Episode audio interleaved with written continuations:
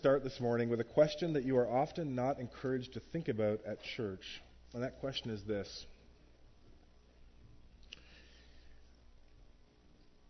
What kind of person, in your honest moments, do you genuinely despise? What kind of person, by the, the nature of what they do, The, the pain they inflict on other people, the decisions that they make, and, and the ramifications that have, that has for often very innocent bystanders. What are the kinds of people that you, when you think about, your stomach churns? Or maybe you can think of people you've known in your life, you'd never admit this, but you say, when I think about that person or these people, man, I struggled a long time because I hated their guts. Like, my disdain for them was so much more than just, oh, I don't really, I prefer not to be around them. There was a revulsion. Your stomach would churn over the thought of having to see them. Maybe it was uh, someone in school or someone at work. Maybe it was someone that lived close to you. Maybe it was someone within uh, your extended family. Today's scripture features someone who is despised by a huge amount of people. And this person who is despised, we read he has this encounter with Jesus. This person's name is Levi. And looking what looking at what happens and studying what happens when Levi encounters Jesus is tremendously instructive for us in terms of helping us to understand the nature of the gospel, the nature of grace, what it means to follow Jesus today. This is a the two short accounts back to back, but powerful, powerful, powerful.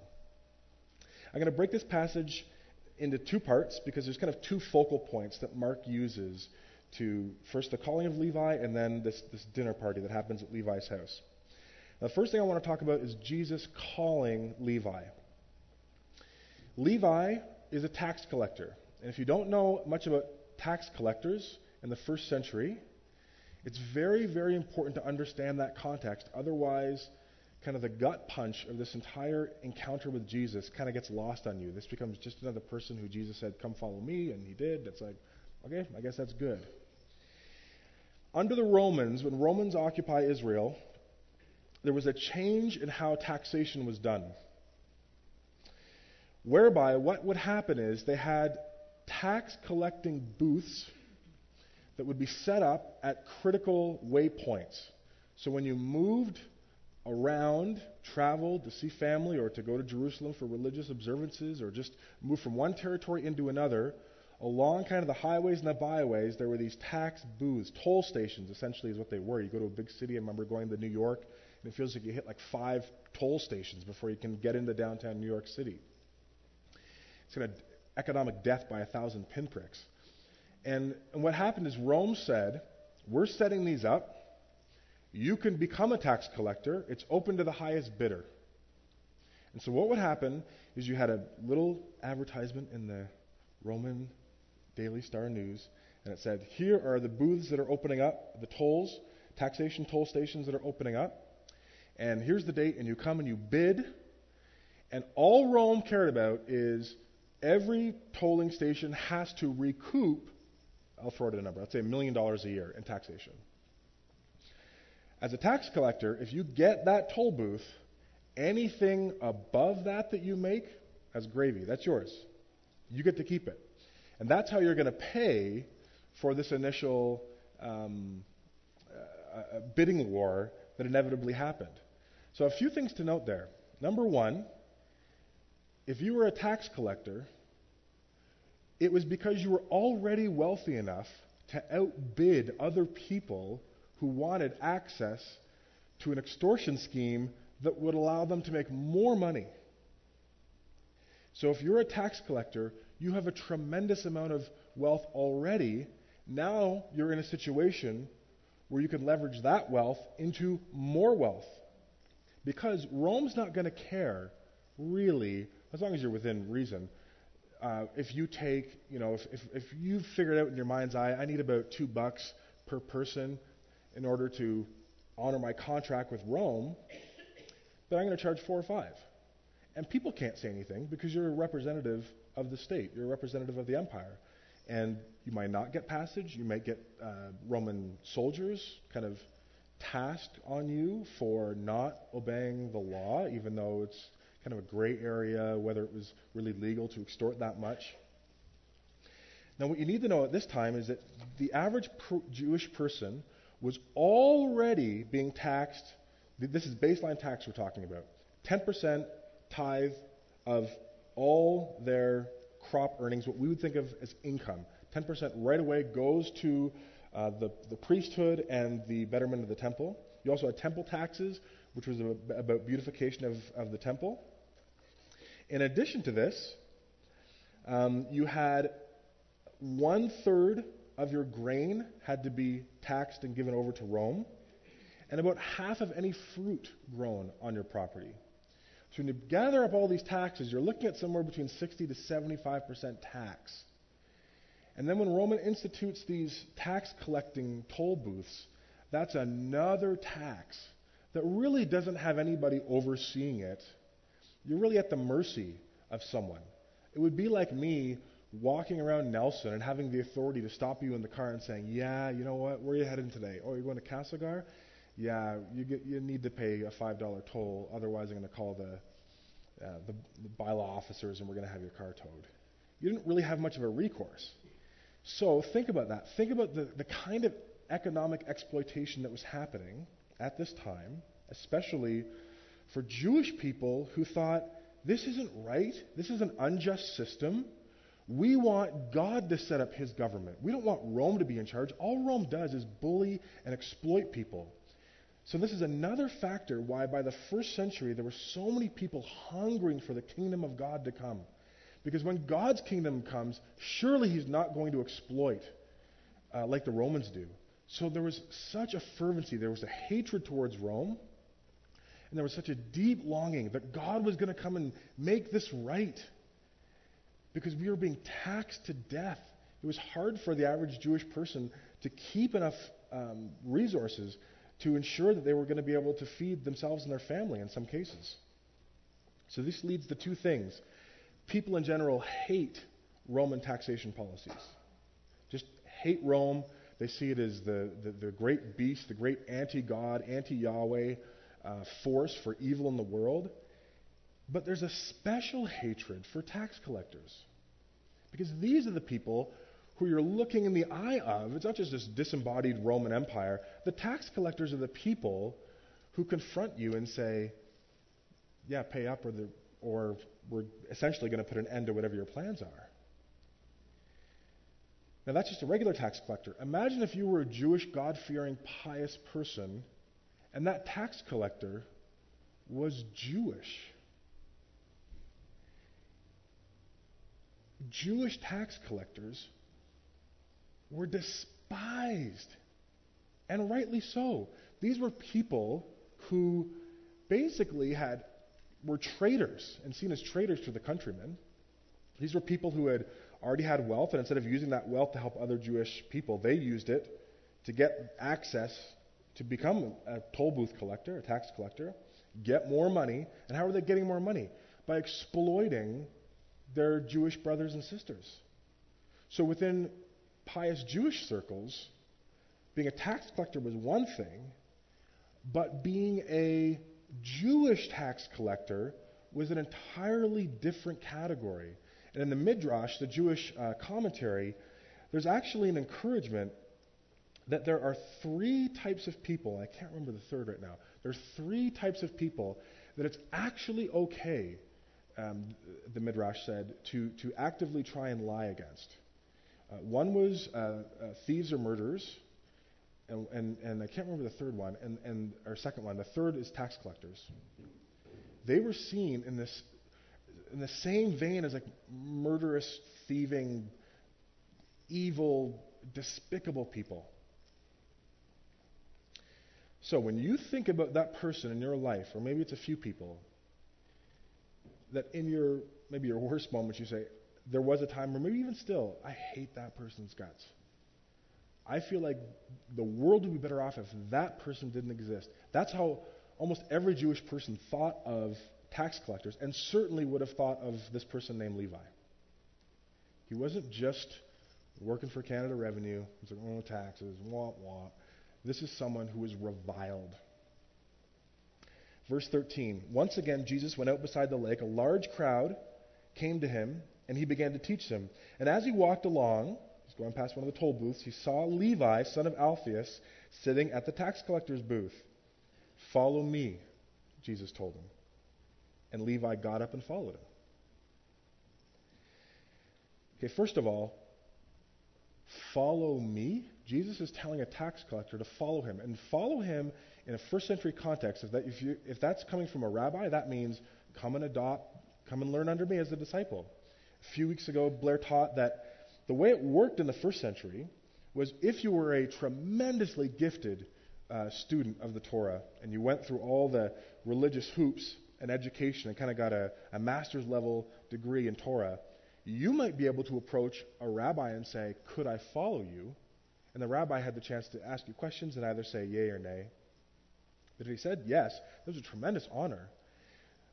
We see Jesus turning that system on its head. He goes out to other people and says, follow me. And up to this point in Mark, he's gone to people that are not the intellectual cream of the crop in terms of the Torah. In the first chapter of Mark, he's called fishermen. Good, godly, pious Jewish fishermen, but fishermen. And that means that they weren't, they hadn't gotten their master's level degrees. They weren't ready for P H D studies in the things of God.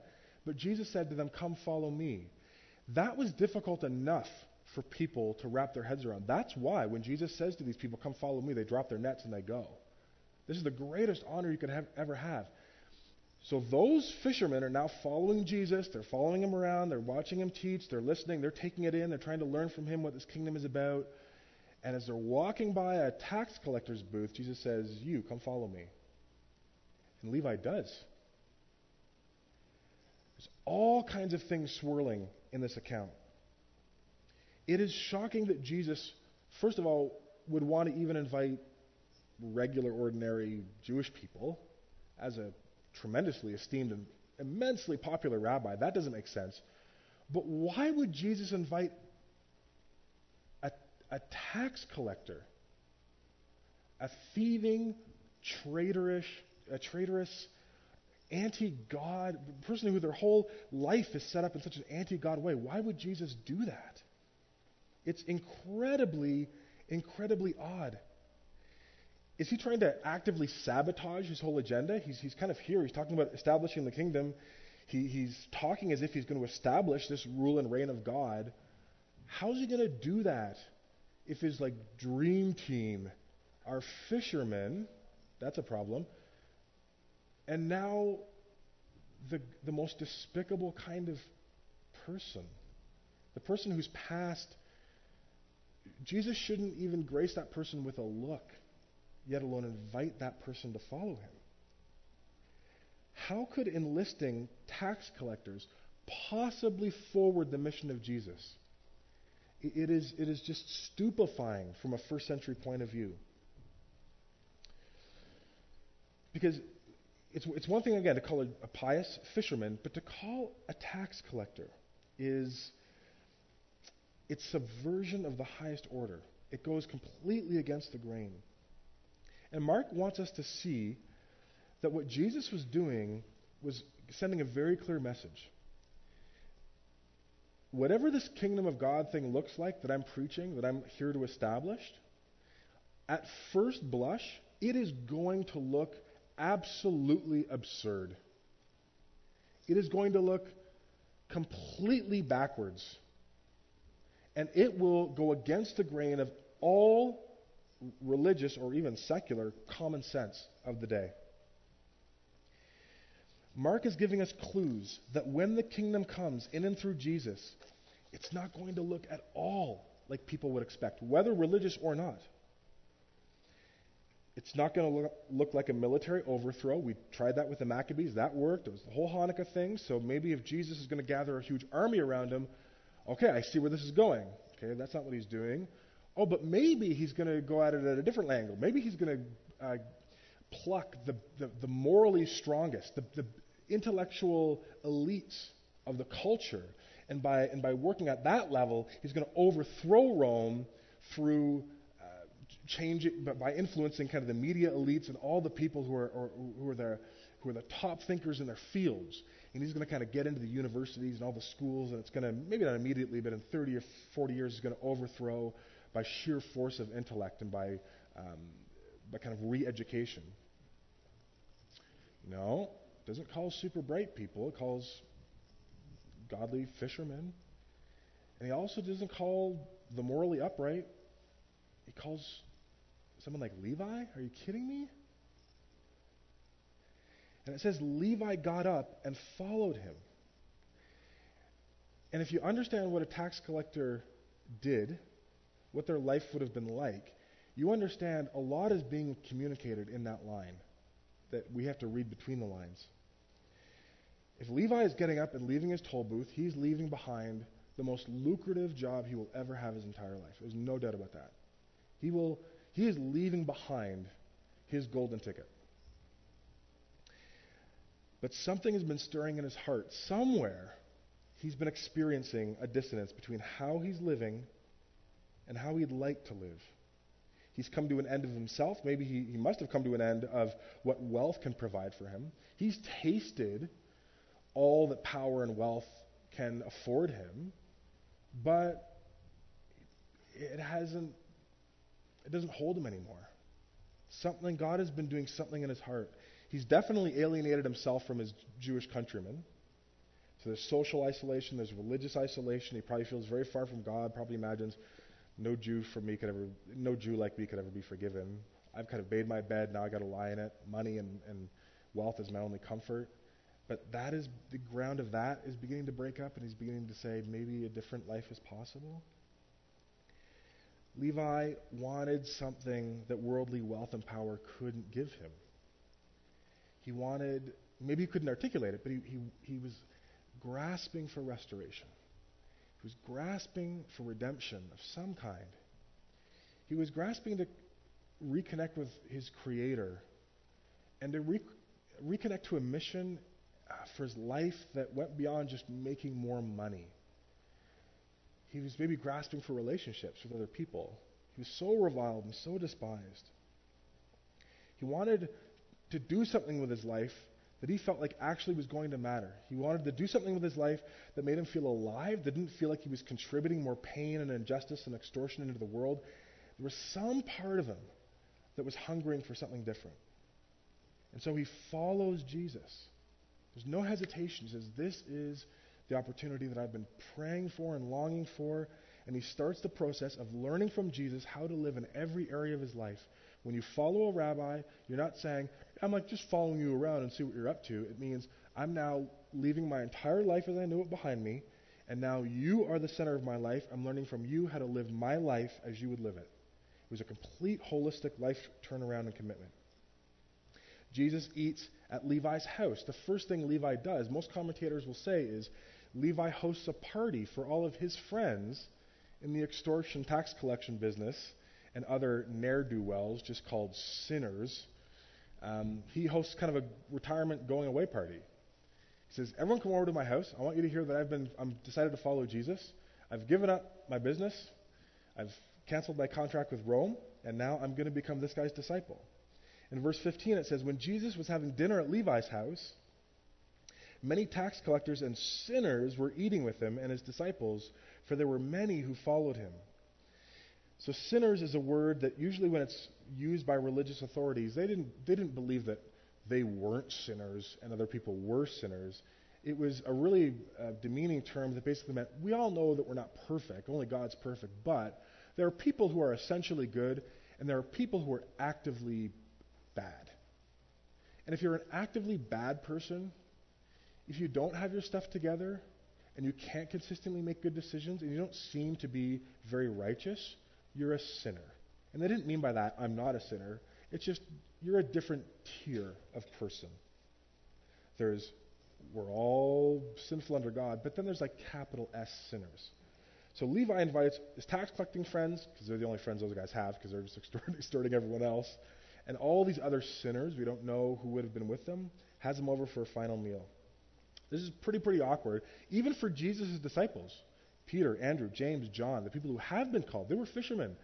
This isn't their circle of, this, these aren't the circles they swim in.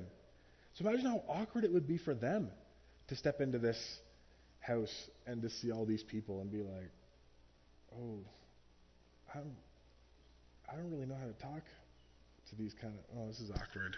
What's going on here?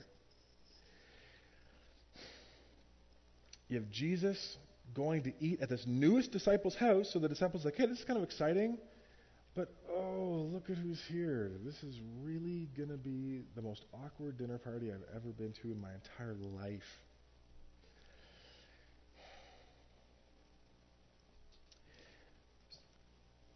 Verse sixteen, when the teachers of the law, who were Pharisees, saw him eating with the sinners and the tax collectors, they asked his disciples, why does he eat with tax collectors and sinners?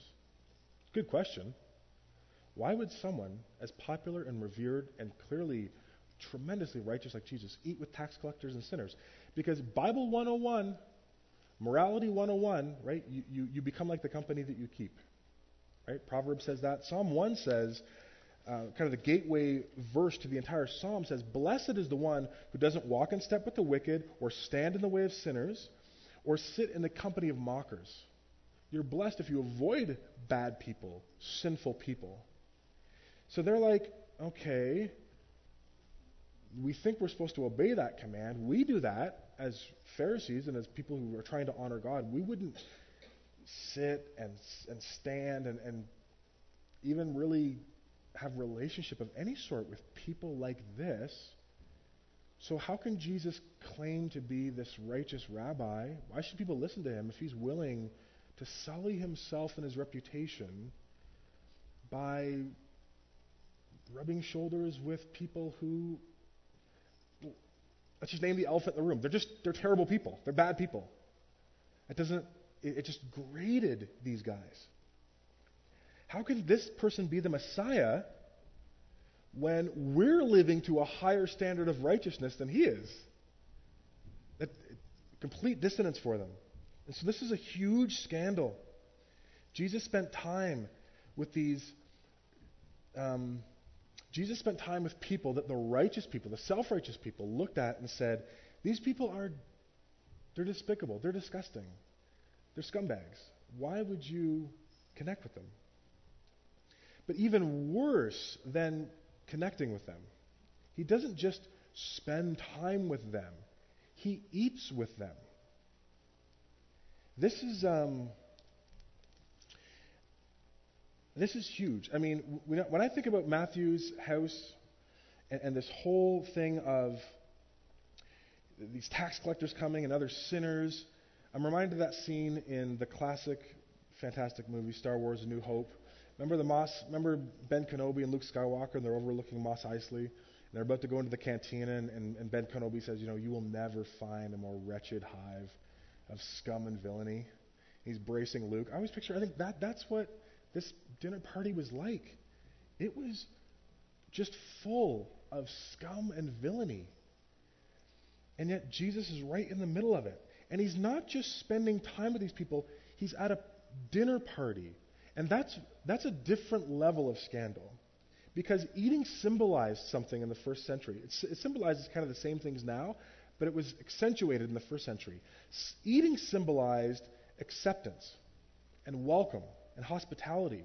And it also symbolized that when you when you ate with someone, it was a sign and symbol that you wanted to um, become friends with this person. You wanted to befriend this person. Eating was a very political act because who you ate with revealed a lot about who you were and what your intentions were. So when Jesus sits down to eat with these sinners, the religious authorities are I- incredibly upset. It just, it, it's, it disturbs them at such a deep level.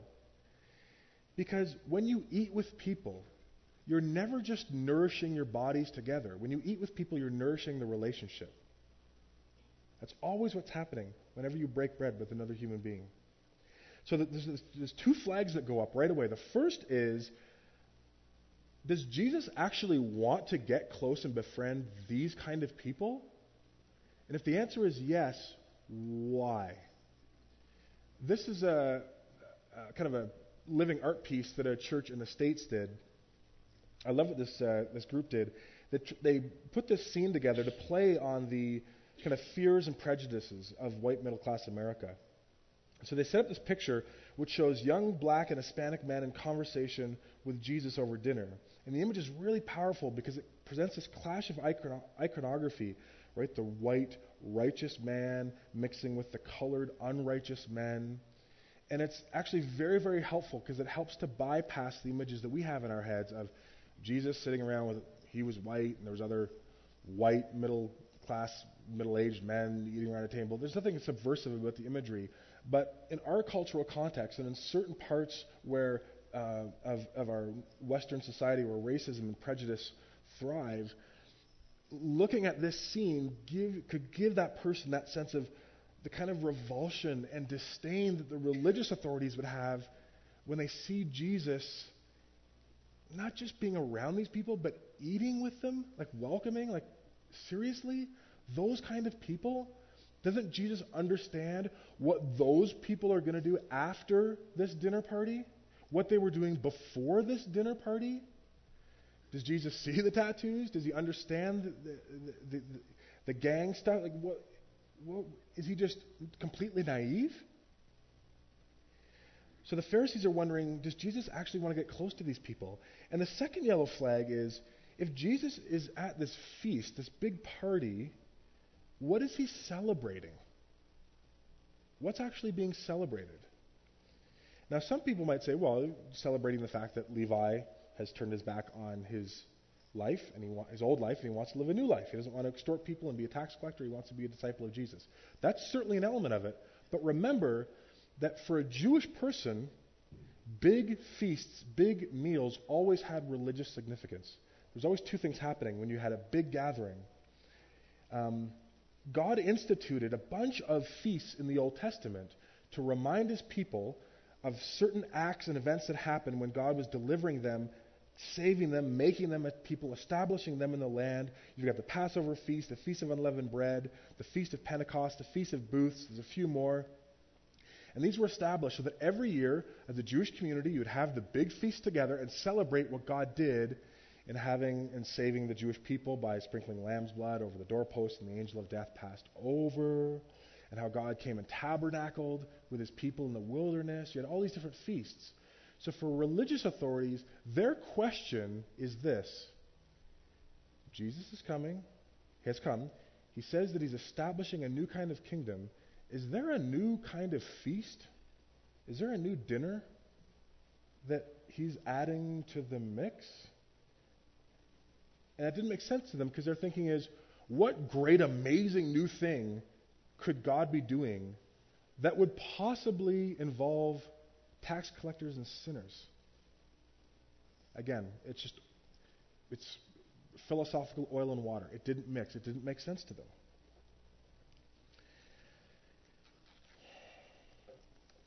But Mark is pointing us, again, back to this still kind of mysterious idea of the kingdom of God. Jesus said the rule and reign of God is coming. A real kingdom from God is coming. And what I'm offering, says Jesus, isn't just kind of a new religious system. It's not the old game just with a few new rules. It's an entirely new world order. It's a new way of thinking. It's a new way of being human in the world. And this kingdom that I'm establishing plays by a very different set of rules. And the good news of this kingdom is that it doesn't matter what you've done. It doesn't matter your past. It doesn't matter your history. It doesn't matter your own level of self-loathing or the despisement that you have incurred from other people because of genuinely unrighteous things that you have done and that you should take responsibility for. Jesus says, in my kingdom, the distinction is no longer between the good and the bad. The distinction that matters in my kingdom is between the humble and the proud. If you will sit under me and my authority and you will humble yourself under my kingship, you're in the kingdom. If you resist my kingdom out of a, a sense of self-righteousness, I'm righteous, I'm, I don't need God or you or any of this stuff, I'm fine, then you're out. It's no longer about who's righteous and who's unrighteous, it's who's humble, who will bend the knee to my message, who will receive grace, and who are the people who don't think they need grace because of their own self-justification, because of their own self-righteousness. See, this is why in verse seventeen it says, on hearing this, Jesus says to them, it's not the healthy who need a doctor, but the sick. I haven't come to call the righteous, but sinners. He knows what the religious authorities are thinking. And he's like, listen, if you think you're well, and all this stuff about the kingdom and repentance and turning and submission to me, if you don't think you need that, okay, that's fine. I have nothing to say to you. But if you are sick and you know you're sick, then I have the cure. Jesus doesn't spend a lot of time with people who will just resist his insistence that they have a kind of soul cancer. You have soul cancer. No, don't. I feel fine. You have soul cancer. Don't tell me how to live. I'll define reality for myself. Okay. You have soul cancer, Levi. I think I do have soul cancer, Jesus. I want a whole new start. Come on. Let's go have a, par- let's go have a party. In this kingdom, you don't have to be the best and the brightest. You don't have to be the morally superior. All you have to do is be humble and to receive grace and love from Jesus. It's amazing. It means that rela- in this new covenant, in this new kingdom, in this new thing that God is doing through Jesus, relationship and redemption are based on confession and humility. They're not based on religious performance. Well, maybe if I get my life together, then God will kind of, I can kind of self-redeem myself, and God will kind of be like, hey, I, I'm proud of you. That was really good. I appreciated what you did there. You kind of spiritually pulled yourself up by your bootstraps. Good job. No, it's not the way it's going to work. Relationship with God, restoration, redemption is now all about confessing our need to Jesus and humbly saying, you're my king. Will you teach me how to live for you? I'm not, I, I can't, I'm not coming out of my own righteousness, out of a sense of my own moral superiority. I can't religiously perform my way out of this pit, out of my past, out of this mess. I can't religiously perform my way into some grandiose future. I am sick, I have a cancer of the soul, and I believe you, only you, Jesus, has the cure for it. Will you help me?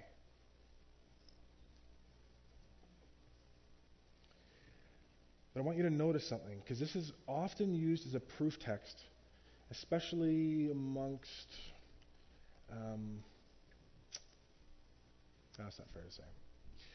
Sometimes it's used as a proof text by some people who will say, see, the church uh, should just lay off people. Jesus hung out with, with sinners all the time. He hung out with ne'er-do-wells and people who were broken, and uh, he didn't judge them. He just hung out with them and he loved them, which which is an important um, an important idea to parse out a little bit. What is Jesus offering these sinners who he's eating with? Is he offering them unconditional acceptance? I just want you to know everything's fine, you're okay, I'm okay, it's all good, this kind of free, open acceptance. Is, is he offering them simply forgiveness? Is he offering them love? Is he, is he hanging out with them? See, this is the danger. Whenever you hear someone say something like, Jesus hung out with sinners, and therefore we should just be comfortable hanging out with other sinners too, there's kind of a half-truth there. Jesus didn't hang out with sinners, he ate with sinners. And that's different. Because eating is about building a relationship for a bigger purpose. What's the bigger purpose? Well, Jesus tips his hand to it. He says, I have not come to call the righteous, but sinners. I have come to call sinners. I haven't come to hang out with them and say, oh, the stuff that you're into, you're a tax collector, you extort people? It's okay. No, no, no. I've come to sit down with you and say, Levi, I know your darkness. I know your pain. I know you're stuck. I'm calling you out of that. Come follow me. I have a new life for you. I love what N T Wright says in his book, Jesus and the Victory of God. He says, the point about Jesus' welcoming to sinners is that he was declaring on his own authority that anyone who trusted in him was now within this new kingdom. However, the agenda that he set before, not only sinners, but anybody who heeded his call, was bracing and demanding. Come follow me. He put that in front of everybody. Prostitute, tax collector, Pharisee, fisherman. Doesn't matter. He meets people where they are and now says, come follow me. There is no reason, N T Wright continues, to think that Jesus proposed a second-class option for those whose moral background had not prepared them for such a challenge. It's precisely because Jesus welcomed people into the kingdom that was being inaugurated, that he put before them the challenge of the kingdom to live as new creation creatures under his kingship, to be a new kind of people who didn't take their cues from Rome or from what seemed right to them based on their path, past, but was now taking cues from Jesus. And that's a really articulate, fancy way of saying Jesus embraced people where they were. He met them where they were, but he never left them where they were. You can't look at this passage and say, oh, see, Jesus would come and meet with, he'd be totally cool with the stuff that I'm up to in my life. Because Jesus was just all about unconditional acceptance and love. No, you're not reading carefully enough. Jesus loves you so much that it breaks his heart. He's not okay with looking at Levi and saying, oh, if you're going to spend the next forty years moving into a black hole of spiritual death and, dis- and depression, like, that's okay, I accept that. No, no. Jesus loves Levi too much, and so he says, come follow me. And he loves you too much to just leave you where you are. He says, I'm going to meet you where you are. You can come and dine with me, but come follow me. I have something better for you. I have a new life. I have a new mission. The gospel isn't, if your sins are forgiven, then that's kind of sweet. You got to get, you have a huge get-out-of-jail card, so just go live the life you want. That's not the gospel. The gospel is God incarnated himself for your sake. He, ato- he died on a cross to atone for your sin, and he was resurrected to usher in an entirely new kind of life. And he has a kind of character that he wants to form in us. And he has a new purpose that he wants to use us for. And so Jesus says, now we have to get on to the business of starting to live this new kind of life. You were a tax collector. That's not who you are anymore. You were a prostitute. That's not who you are anymore. You were a fisherman. That's not who you are anymore. You were a religious leader. You were a high, you were a teacher of the law. You were a religious expert. That's not your identity anymore. Come follow me. Few reflections. Practically, what do we do with a, a, an encounter of Jesus like this? Number one, very, very basic. We should have people into our home. We should just invite other people. Just start within this church. Just, just start within this church and say, I just want to get to know some people. I want to break bread. There are few things that will create community faster than just sharing a meal together. And ideally, don't just share the meal, like make the meal together. Have someone over, a few couples, a few friends, make the meal, eat it together. Uh, Heather and I were blessed to go out to a number of different people's homes uh, this week and, and have some great meals. And there's just something that happens. There's eating as a sacred space. And when you do it with a heart open, it's just amazing the community that forms. Another thing that I would think would be really cool that I've seen done before is if there would be two people here, maybe three we would, we would need, who would take it on their hearts. What I would like to see happen is in February, we put a date in the calendar, a Friday or Saturday, and we have people sign up to host a dinner and people sign up to attend a dinner. The hosts say, I have a home, I can handle this many adults with children. And then we have all the hosts sign up and all the guests sign up. And what you do is you have these two or three people behind the scenes, very tricksily, mixing up the people. They tell the people, hey, Ernst, this is the address that you're going to that night. And the person who's hosting has no idea who's coming. They just know six people are coming to their house. And we've done that as a church, and it leads to like this weird, awkward, fun, funny, intergenerational, I kind of know this person. I don't think I've ever, you go to my church? Oh, hi, welcome. And, but it is fun. And people are like, it's just really neat. And if I could have just one or two people who would say, I'd be willing to organize that behind the scenes. It doesn't take a lot of work, but it's a huge, huge payoff. It's just so, so cool. And lastly, when, when we have communion next together on February seventh, will you remember this? Will you remember that the question that the Pharisees were asking, is Jesus actually instituting a new kind of feast? What would be happening? What is Jesus celebrating that is so good that involves tax collectors and sinners? That's why we break bread and drink together for communion. The first Lord's Suppers weren't little pieces of bread. They were meals that people had in Christian homes. And it was the it was the greater Passover meal. It was the ultimate Feast of Booths. It was the greater Pentecost meal. And it all was about Jesus saying, in a sense, the rules of the game are now changed. You can simply come into the kingdom by admitting your need for me. You don't have to try and earn it. You don't have to try and religiously perform your way out of your past or into a new future. You can receive from me, and I will empower you for a new kind of life.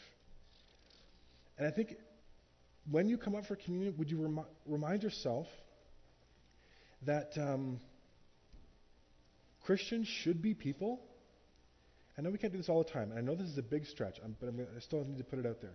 Christians should be people who are willing to break bread with people that the religious world looks at and says, but they're disgusting.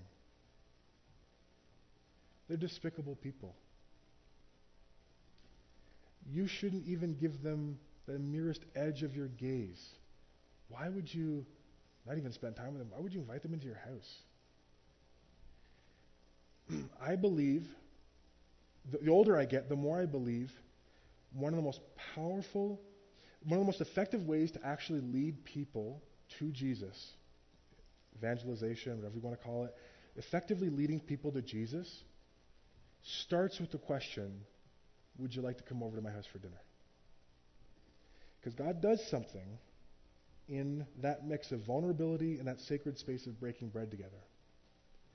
And if we are a people who are willing to say to our non-Christian neighbors, and it might be challenging, it might be awkward for some of us, it might be a huge risk, but hey, would you like to come over and just have a meal?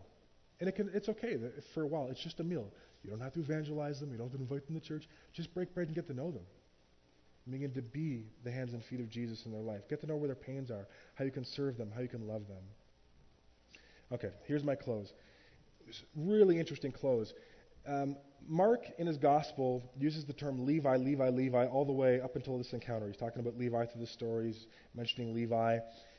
This is the last verse. Verse seventeen is the last time you'll ever read Levi in the Gospel of Mark.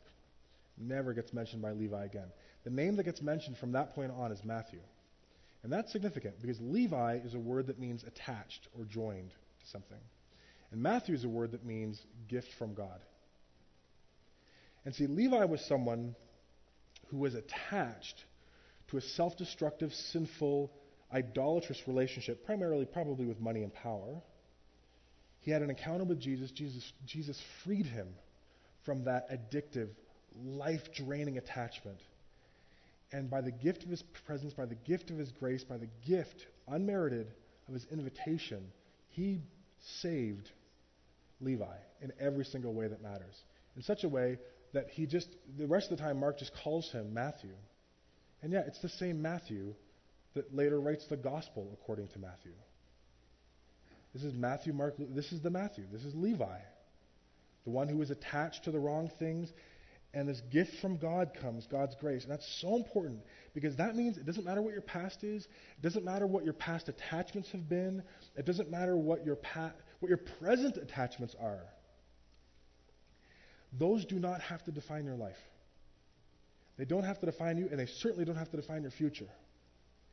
You can let go of those things, and if you embrace Jesus and surrender your life to him, then his grace, which is a total gift of God, can change you forever. And instead of being stuck in a lifestyle which just brings more pain and hurt on yourself, more pain and hurt on the close people around you, more pain and hurt into the world, Jesus can give you a new life and a new adventure. But I want to warn you that that new adventure which Jesus propels you on, it will likely involve more eating and drinking. And it will most assuredly, if you're doing it faithfully, involve more eating with tax collectors and sinners. With people that the world looks at and says, those people are disgusting. They're despicable. But as you break bread with those people, two things will happen. Your heart and your compassion for them will increase. You'll see them through Jesus' eyes. And your thankfulness and recognition that I once was lost, but now I'm found. Amazing grace, how sweet the sound, that saved a pretty good person, no, no, saved a wretch like me. God will do something powerful over that dinner table. Let's pray. God, as we leave this place, Help us to leave as a people who are willing to take the, the risk to break bread together. Break bread with our families, with our extended family, with people within this church, to allow you to do something in that space. And God, maybe even for a few of us to take the massive risk of inviting some of our non-Christian friends into our lives, into our homes. God, would you give us the faith and the courage to do that? And would you use that space, God? Help us to be a people who becomes known as, as a church that, that is a friend to tax collectors and sinners, the despised and the disgusted, God. Because before you, without your grace, that's what we are. Teach us to love like you did, God. In Jesus' name, amen.